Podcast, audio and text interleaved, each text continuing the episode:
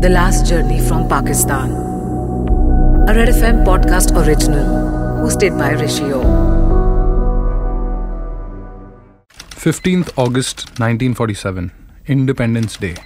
India had become free, but man was still slave in both these countries. Slave of prejudice, slave of religious fanaticism, slave of barbarity and inhumanity. ये podcast है the last journey from Pakistan ये podcast में दर्दनाक कहानियाँ हैं उन लोगों की, जो आज भी हमारे बीच है। कहानी सब कुछ पल भर में खो देने की। कहानी इंसानियत से भरोसा उठ जाने की। कहानी 1947 पार्टीशन की। आज मेरे साथ हैं ज्योति राजपाल जो अपने फादर इन लॉ के साथ आई हैं। Hi Jyoti how are you मैं बिल्कुल ठीक हूँ। आप कैसे वेरी गुड तो हेलो मिस्टर चिमन लाल राजपाल। हाँ जी। कैसे हैं आप? ठीक है सर। आप कैसे हो? Very good Jyoti Rajpal daughter in law of Chiman Lal Rajpal. ये हमारे साथ जुड़ी। घर में आज भी जब खाना खाने साथ बैठते हैं चिमन लाल जी इस दौर के बारे में बताकर कुछ बातों को याद करते हैं। कभी पुरानी उन गलियों को याद करते मुस्कुराते कभी सब कुछ छूट जाने के दुख से आँसू बहाते। उन्नीस सैतालीस के पहले वहाँ बहुत अच्छा था हम लोग का परिवार अच्छा था। हम तीन वाले पे रहते थे मेरी बिल्डिंग थी तीन वाले की जो मेरे नाना के नाम पे थी वो मेरे नाम पे किया था उन्होंने। और हम लोग साथ में रहते थे पहले माले पे रहते थे पड़ोसी अच्छे थे सब सिंधी परिवार भी साथ में था तो अच्छा लगता था हम लोग को। कोई ऐसी याद कोई ऐसा खेल कोई पार्क जो आपको अभी तक याद हो कि आप अपने माँ बाप के साथ जाते थे वहाँ पर और वो गलियों में आप जब खेलते थे आपको और क्या याद है? हम लोग गार्डन में जाते थे पापा के साथ में घोड़े गाड़ी में बैठ के और एक गर्म पानी का तालाब था वहाँ नहाने जाते थे वहाँ पे। ऐसे ऐसे जगह थी जो हमको अच्छी याद आती थी। आपके शहर का नाम क्या था? हम हमारे शहर का नाम मीठा दर सिंध में था? हाँ दो दर थे एक मीठा था खारा था दो दर थे। हम लोग मीठे रहते थे बाकी खार रहते थे। इस बंटवारे ने केवल सीमाएँ, शरीर ही नहीं, भावनाएँ, उम्मीदें, मोहब्बत, सब कुछ बांट दिया। जिन लोगों से अपना घर, अपना परिवार, अपनी ज़मीन छूटी, वो जो ज़िंदा लौटे तो सही, उनकी साँसें भी चल रही थी। वो जीवित तो थे, पर जीवन अपनी ज़मीन में ही छूट गया था। कुछ लोगों के लिए एक ज़मीन, अपना घर, छूटे तो छूटे, पर जो भयानक मंजर उन्होंने देखा, अपने अपनों को छूटते देखा, उनके लिए ज़िंदगी जैसे हर दिन मौत से बदतर हो गई। जस्ट अनाउंस कर दिया, आपको यहाँ से जाना है।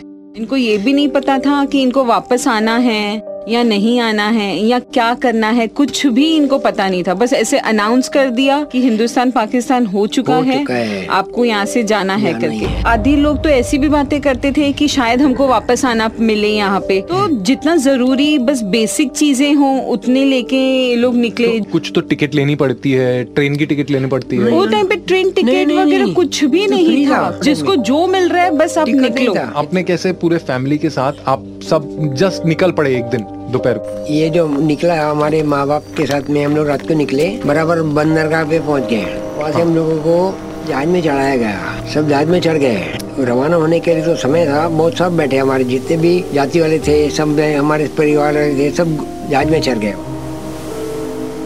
पॉलिटिशियंस की ये जिद कि देश का बंटवारा हो देश में ऐसी लकीर खींची गई जो खाई में तब्दील हो गई। ऐसी खाई जो आज तक नहीं भर पाई एक ऐसा दौर भी देखा गया, जो आज़ादी के लिए लड़ने वाले लोग भी एक दूसरे के दुश्मन बन बैठे इस लड़ाई में सबसे ज़्यादा दर्द औरतों ने झेला। उनके साथ सबसे ज़्यादा बदसलूकी की गई। जब हम मर जाते हैं तो सब पीछे छूट जाता है। हम अब कहाँ गए, ये भी पता नहीं होता। कुछ ऐसा ही हाल बंटवारे ने इंसानों का किया। घर से निकले तो सही, पर कहाँ जा रहे हैं, पता नहीं। वापस लौट पाएँगे पता नहीं। जाएँगे कहाँ? पता नहीं। बस अब वक्त जहाँ ले चले, चलो। आपको पता था आप कहाँ जा रहे हो? ये किसको पता नहीं था कहाँ जा रहे हैं? एक्चुअली उन्होंने क्या बोला कि आप लोग हिंदुस्तान जा रहे हो। अभी कौन सा बंदर का मिलता है, किसको मालूम नहीं था। कहाँ उतरेंगे ये भी नहीं मालूम था। यहाँ तक हम लोग को ऐसा बताया गया जहाँ आगे निकला हम लोग का जहाज़ कुल्ला बंदर का है, जो हिंदुस्तान के बॉर्डर पे है। उसमें घोड़ा आता है बोलते बड़ा वाला। उसके जहाज़ हम लोग का आग फंस गया था। वर्लपूल वो नसीब से हम लोग बच गए जहाज़ बच गया। जहाज़ बचे वो किनारे पे आ गया वो। कितने दिन लगे आप? चार पाँच दिन लगे। हम तो एक ही जगह बैठे हुए हम लोग मालूम नहीं क्या हो रहा है क्या नहीं हो रहा है। एक ही जगह पे आप पाँच दिन बैठे रहे? क्या करे डर में सब डर गए थे ना। ज़िंदगी निकल जाती है मकान ज़मीन बनाते बनाते। और बस कह दिया जाता है एक पल में कि यहाँ से जाना होगा। कहीं और फिर से दुनिया बसानी होगी। विभाजन के बाद लाखों लोग पैदल और बैलगाड़ियों के सहारे अपने पुरखों की ज़मीन छोड़ पलायन करने को मजबूर हुए और दूसरी तरफ़ रेलगाड़ियों पर पैर रखने तक की जगह नहीं थी। कोई ट्रेन से निकला और कभी ना पहुँचा। किसी ने जहाज़ को चुना। चिमनलाल के परिवार को ये पता था कि जो रास्ता उन्होंने अपनाया है, उसमें भवरा आ सकता है। लेकिन फिर भी पूरे परिवार के साथ चार दिन लगातार सफ़र करते रहे और जिसका डर था, वो हुआ भी।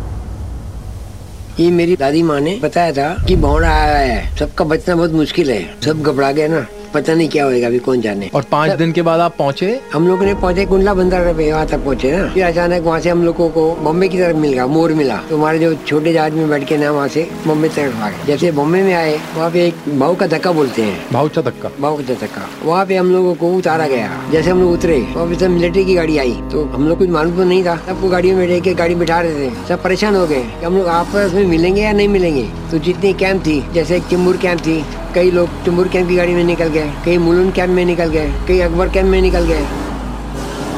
क्या आप जानते हैं कि इस विभाजन में क्षेत्र, ज़मीन और भावनाओं के साथ साथ सामान का भी बंटवारा हुआ? भारत पाकिस्तान के बंटवारे के दौरान जन धन, जल ज़मीन, इनके साथ साथ ऑफ़िस की कॉपी किताब चेयर्स टाइपराइटर और पेंसिल तक का बंटवारा हुआ। इसके साथ साथ टॉस के ज़रिए बग्गियों का बंटवारा हुआ।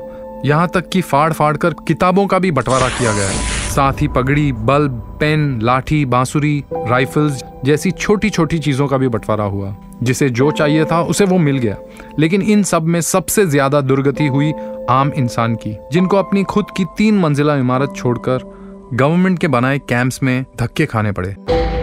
मुंबई में पहुँच के आपको जब मिलिट्री की गाड़ी में डाला गया तो आपका परिवार आपके साथ ही था। हाँ, हाँ। और आप कौन से कैंप में जाके चिम्बूर कैंप में रहे। और चेंबूर कैंप में आप वहाँ पर पाकिस्तान में जो तीन माले की आपकी बिल्डिंग थी वहाँ का आराम था। फिर यहाँ आकर आपको तो एकदम शौक लग गया होगा। ये ऐसा होता है ना अचानक। कोई चीज़ टूट बनी हुई चीज़ है अगर बिगड़ जाएगी तो कहाँ जाएँगे हम? परेशान हो गए ना? क्या हुआ क्या नहीं हुआ? जो नसीब में था खेल वही हो गया बिल्डिंग तो ऐसे पेपर पड़े हैं मेरे पास में। उसका भी तो कुछ हुआ ही नहीं हम लोग का। छूट गया आप लोग वहाँ से कुछ भी लेकर नहीं आए नहीं, हम लोग कुछ नहीं लिया। क्योंकि उन्होंने क्या बोला, आप जितने हमारे पड़ोसी थे ना, कि आपको सब मिल जाएगा, आपका घर मिलेगा, सब मिलेगा। और जो सामान था लेके हम लोग, इवन बर्तन भी नहीं हम लोगों ने। खाने का कोई साधन नहीं लिया था।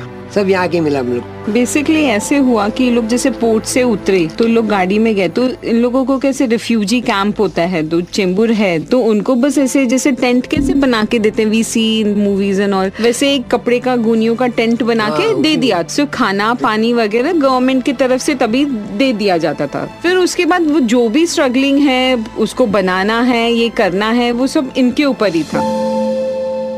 15 अगस्त की आज़ादी। ये जश्न किसी ने कैसे ही मनाया होगा, जब सब जगह मौत नाच रही थी। और कई लोगों को ज्यादतियाँ सहन करके फिर एक बार खुद के लिए खड़ा होना था। ज़िंदगी की शुरुआत करनी थी। मुझे बताएँ, ये 1947 में जब आप वहाँ से यहाँ आए, उसके बाद की जर्नी कैसी थी? मतलब इमीडिएट उसके बाद कितने महीने आप वहीं पे रहे, फिर आपने घर लिया? नहीं हम लोग यहाँ पे 59 तक थे उधर ही जो गवर्नमेंट ने दिया घर। उसके बाद में गवर्नमेंट हम लोग को अपना अपना घर दिया सबको। सब वहाँ से शिफ्ट हो गए अपने अपने घर में जाने लगे। जिस जिसको जैसे जैसा घर मिला वैसा वैसा रहने गया। जो जो उनको धंधा करना था आपस में थोड़ा धंधा किया जो जो आगे निकल गया निकल गया सिंधी बोली सिंधी कल्चर अपना फ़ूड सब कुछ कैसे इंटैक्ट रख पाए आप वहाँ से आके? यहाँ पे आके सब सिंधी लोग आपस में प्यार से रहते थे। जैसे हम लोग वहाँ खाते थे खाना वो खाना यहाँ भी खाना चालू कर दिया। अपने आपस में प्यार से रहते थे। और आपकी फिर शादी कब हुई? तो डेट याद नहीं मुझे। अगर मेरी शादी मैं भूल जाऊँ ना तो मेरी बीवी मेरे को बहुत मारेगी। नहीं। आपकी शादी हुई उसके बाद आपके बच्चे हुए। कितने बच्चे हुए आपके? दो लड़के एक लड़की। आज भी कई सारे प्रोजेक्ट्स बन रहे हैं। घर के जो यंगस्टर्स हैं वो ट्राई कर रहे हैं कि अपने दादा दादी या जो घर के बड़े हैं उन्हें बचपन का घर दिखाया जाए। वो बिछड़े हुए दोस्त से मिलवा दें। कई ग्रैंड पेरेंट्स की ये इच्छा है कि आखिरी सांस लेने से पहले वो अपनी उस दुनिया को जो एक ही दिन में उनसे छीन ली गई थी, बस उन्हें एक बार फिर से दिखाया जाए। कुछ लोग ऐसे भयानक दौर से गुजरे के पीछे मुड़कर फिर देखा ही नहीं। अभी जाने का मौका तो नहीं है और वो जगह बदली हो गई होगी। जो हमारे घर थे पहले वहाँ बदल गए होंगे। बिल्कुल। वहाँ क्या हुआ भी कुछ समझ में नहीं आएगा। पहचान नहीं पाएँगे ना अपना जगह तो। और आपने कभी जाने की सोची भी नहीं उसके बाद? यहाँ आई गए तो फिर याद कैसा पड़ेगा वहाँ का? वहाँ से तो पापा अपनी प्रॉपर्टी के पेपर्स लेकर आए थे। उनको क्या लगा था कि शायद वापस जाने मिलेगा हमको। तो पापा अभी भी हमको दिखाते हैं। See we the taxpayer over there करके। आज भी हम कहीं ना कहीं मज़हब धर्म जाति के बादलों से गिरे हुए हैं। न जाने क्यों भूल जाते हैं कि हम सबसे पहले इंसान हैं। 1947 पार्टीशन का दौर हमसे चीख चीख के कहता है, आपस में बैर मत रख। और उस दौर के लोग, जिनको इतना कुछ सहना पड़ा, वो भी शांति और अहिंसा का ही पैगाम देते हैं। जिस दौर से वो गुजरे, ऊपर वाला ना करे किसी को कभी ऐसे दौर से गुजरना पड़े। इन सब सालों में आप तो अभी तो वेल सेटल्ड हैं आपके बच्चे हैं आप अपनी डॉटर इन लॉ के साथ आए हैं आप काफ़ी खुश हैं। हमें बताएँ ऐसी कोई सीख जो आप हमारे लिसनर्स को देना चाहते हैं? मैं संदेश ये देना चाहूँगी सब रहे अच्छे रहे अच्छे से रहे और अपने देश का नाम ऊँचा करें। जैसे हमने सुना कि 1947 में लोग अपना घर बार फैमिली सब छोड़कर इंडिया आ गए थे। एंड आज के टाइम पे अगर ऐसा कुछ होता है हम एक एरिया से दूसरा एरिया जब शिफ्ट होना होता है हाँ जी। तो हम तीन महीना सोचते हैं कि भाई ये करेंगे वो करेंगे। अंकिल जी आपके लिए मतलब there are no words to describe what you must have been through because I don't think आज की जनरेशन जो है ये सहन कर पाए जितना आप लोगों ने किया था। And thank you so much for coming and talking to us and may you be happy throughout your life thank you for taking care of your family so well thank you thank you Jyoti Thank you. अंग्रेज़ देश छोड़कर तो चले गए पर अशांति हिंसा मज़हब के नाम पे दोस्त भी दुश्मन ये सब वो चाहते थे और ऐसा अब तक हो रहा है। क्या इतिहास की भयानक घटनाएँ भी हमें नहीं रोक सकती? इतना याद रखें people who fight in the name of religion don't actually believe in religion because religion does not teach violence The Last Journey from Pakistan. A Red FM podcast original. Hosted by Rishi.